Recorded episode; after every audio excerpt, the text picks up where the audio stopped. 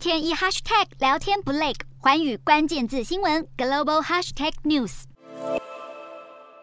全球目光都聚焦在美国众议院议长裴洛西这次亚洲之行，是否会中途到访台湾？中国有没有可能采取激烈手段来因应？其中，台湾半导体龙头台积电董事长刘德英也在三十一日接受美国媒体 CNN 专访，谈到如果中国犯台，会对台湾的经济造成哪些影响？刘德英受访时提到三大重点。首先，如果中国武力侵犯台湾，全球秩序将会出现重大改变，晶片供应是否稳定反而会变成微不足道的问题。第二，中国若是以武力强行拿下台积电的晶圆厂，也无法让厂房和设备维持运作，因为台积电倚重世界各地的供应链，材料更来自美国和日本等国家，强占台积电晶圆厂只会威胁到中国的晶片供应，乃至危及中国自身经济。立场一向反战的刘德音在访谈的最后，赞扬了台湾社会得来不易却鼓舞人新的民主体制，他强调，台湾人长期以来选择了自己的生活方式。如果中国真的犯台，将间接导致全球秩序崩坏，地缘政治也将彻底改变。而当事态发展到如此严重的地步时，让人们感到最担忧的，恐怕早已不是晶片了。